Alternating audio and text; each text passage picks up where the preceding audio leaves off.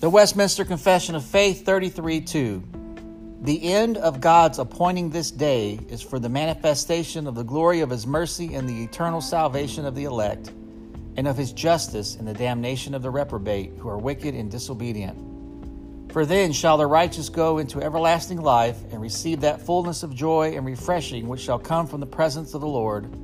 But the wicked who know not God and obey not the gospel of Jesus Christ, shall be cast into eternal torments and be punished with everlasting destruction from the presence of the Lord and from the glory of his power.